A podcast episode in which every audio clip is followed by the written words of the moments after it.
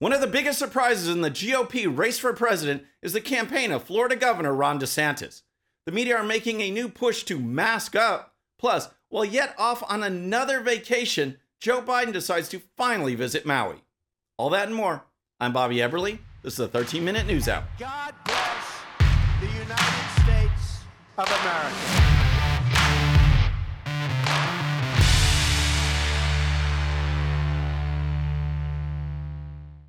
Okay, friends, welcome to the show. Happy Monday. I hope you had a great weekend. If you're new to the show, thank you so much for tuning in. We're going to start with Florida Governor Ron DeSantis and his seemingly endless string of false starts, campaign shakeups, and message restructuring in his quest to become the 2024 GOP presidential nominee. I must say, I've never seen anything like this before.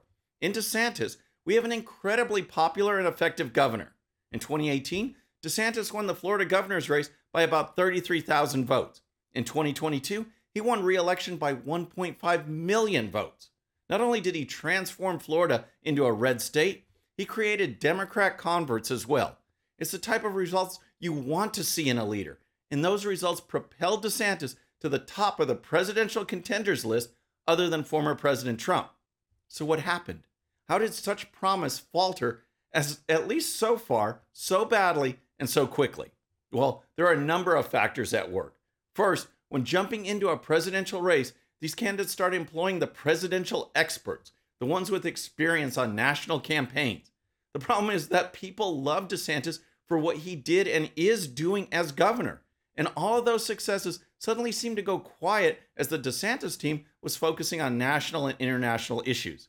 Next, even when focusing on those issues, inconsistency emerged. So people are left wondering what DeSantis actually believes. One perfect example is DeSantis on the issue of Ukraine. Earlier this year, DeSantis was asked about the U.S. involvement in Ukraine and the billions and billions of dollars we have sent over to that country. Here's what DeSantis said. Tonight, Florida Governor Ron DeSantis, who is likely running for president, declared protecting Ukraine against Russia is not in the vital national interest of the U.S. DeSantis saying, while the U.S. has many vital national interests, becoming further entangled in a territorial dispute between Ukraine and Russia is not one of them. He adds the Biden administration's virtual blank check for as long as it takes distracts from our country's most pressing challenges. Now, to me, that position from DeSantis is 100% right on, and I was so happy to hear it. Basically, the only ones who share that position are Trump, DeSantis, and Vivek Ramaswamy. Following DeSantis' comments, the Democrats blasted him, and so did other members of the Washington establishment. Senator John Cornyn saying he was disturbed by the DeSantis statement.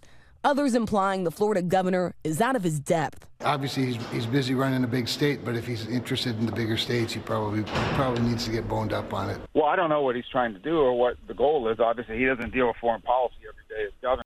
What happened next? Rather than saying, yes, this is what I believe, DeSantis' team went into panic mode and walked back those statements and instead started talking with about the Putin is a war criminal and saying money should continue to flow to the Ukraine government. That's just one example. Another big problem is that so far, the campaign is not sticking to its obvious and core messaging, or at least what I think the messaging should be. The issue for any challenger is to make the case that a different candidate would not only continue the extremely popular America First agenda, but can win in November 2024 and bring other Republicans with him or her. With Ramaswamy and DeSantis being the only two in the field that have shown an embrace of that agenda, then those are the two who are in the best position to make that argument. DeSantis is failing. Since Trump won in 2016, Republicans lost the House in 2018, the Senate in 2020, and even though Trump was not on the ballot in 2022, he was still the focus of the Democrats' campaign, which greatly stifled what was thought to be a red wave. So, messaging of a contender should be I embrace those policies. I will fight for you, and I will do it in a way that brings people together. Now, if someone did put that playbook together, I think they accidentally sent it to Ramaswamy instead of DeSantis because Ramaswamy is actually doing it. Vivek recently had a discussion caught on video with an LGBTQ activist, and not only was Ramaswamy able to lay out our conservative principles clearly and concisely, the two were able to thank each other for a civil conversation when it was done. That is what Americans want to see. On the flip side, DeSantis really put his foot in his mouth this weekend with comments on Trump supporters. We have a strand in our in our party that views supporting Trump as whether you are um, a, a RINO or not. And so you could be the most conservative person since sliced bread, unless you're kissing his rear end, they will somehow call you a RINO. So you're not rooted in principle. Uh, if all we are is listless vessels that's just supposed to follow, you know, whatever happens to come down the pike on Truth Social every morning, that that's not going to be a durable movement. Wow. Comparing Trump supporters to listless vessels? It's so bad. And as you might expect, many comparisons are being drawn to this famous comment. Be grossly generalistic. You can put half of Trump supporters into what I call the basket of deplorables. right? Was this DeSantis's deplorables moment? Trump is the massive frontrunner. That means to chop into that lead, you need to win over a portion of his supporters. So I don't know if insulting his supporters is the best way to win over the supporters. What do you think? Maybe we will see a new strategy at the GOP debate on Wednesday night. I will definitely be watching because I want to see what message these candidates will deliver in order to increase their support. I've laid out what I think the strategy should be. Do you think DeSantis or anyone else will do it? Let me know in the comments. All right, next let's talk about the new COVID variant. But first, if you're new to the show or haven't subscribed yet, regardless of platform, just search out my name, hit that subscribe button, make sure notifications are turned on. That way you can follow the show and help us grow. Okay, if you didn't know before, you soon will. But COVID is on the rise again, and the media and government want you to be freaked out about it. Yes, there has been an uptick in cases, but this is now literally like the flu. COVID will never go away, it's here to stay. So, each year, there will be rises and dips, just like the flu. The problem is twofold. One, it's called COVID. So even if it's mild and basically everyone in the country has had it once or multiple times, you are supposed to stop what you're doing and have a meltdown. Two, because it's COVID, the media, government, and leftist infiltrated medical establishment will try once again to push boosters, masks, and maybe even more. We know from clinical studies that masks don't work for viruses. That's a fact. And that fact was actually known even before the pandemic. But now new studies have come out and confirmed the same thing. And yet, you can bet that the CDC and other government entities will soon be pushing the non science. Here's an update from Newsmax guest Dr. Frank Contacessa.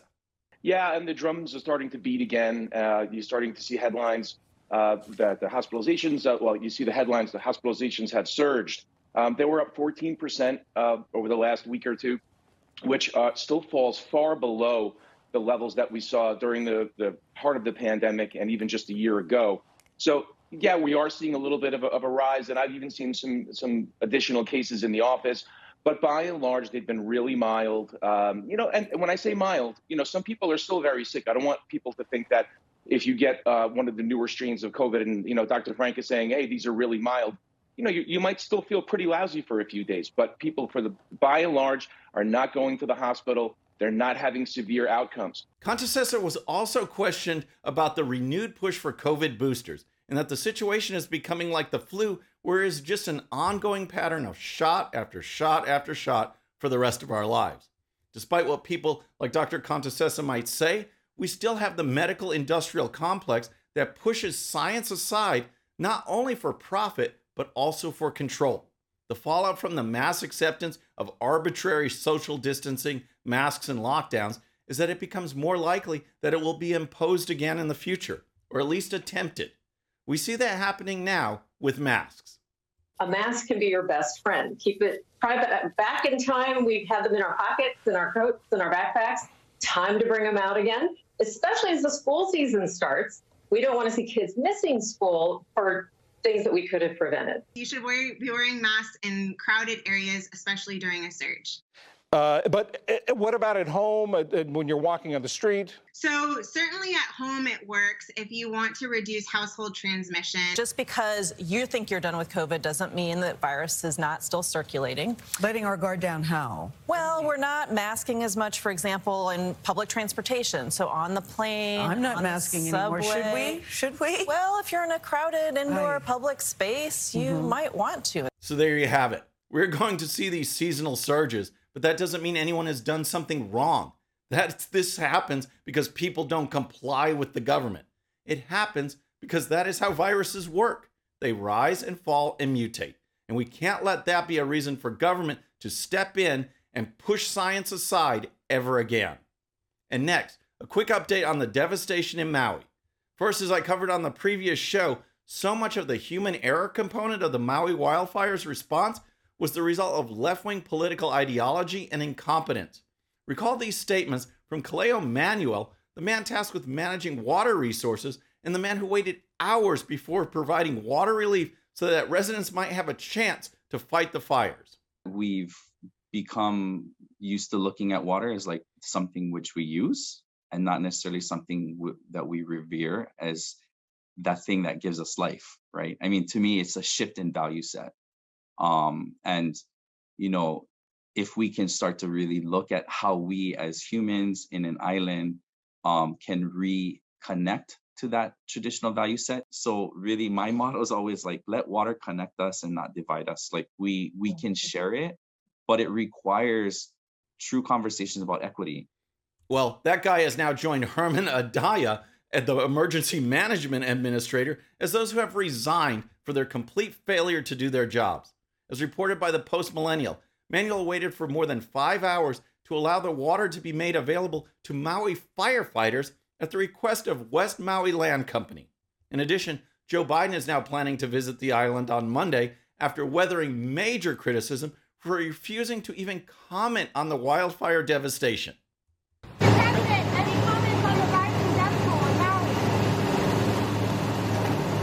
you come talk about the Hawaii response, Mr. President? The Biden administration has claimed that they are responding and have been responding to the wildfires. So why has he refused to comment and instead has gone on yet another vacation? Here's an update. Aides to the president say his administration's response to the wildfires has been robust and well coordinated with local officials and responders. But as the death toll in Lahaina on Maui rose in the early period of the crisis, the chief executive drew criticism for public statements that appeared at times belated, boilerplate, or missing altogether with Mr. Biden on vacation for several days, at one point declining to comment.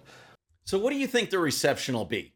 Despite the rhetoric from the White House, local residents have painted a clear picture of a go it along situation where the only help seems to be from local residents. Friends, that's our show for today. I hope you enjoyed it. And remember, today's show's one sheet is available to Patreon supporters using the link in the description. The one sheet gives you the links to all the videos and stories used on today's show so you can dive even deeper into each issue. And with that, our next show will be Wednesday evening at the usual time. Until then, I'm Bobby Eberle. This is a 13 minute news hour.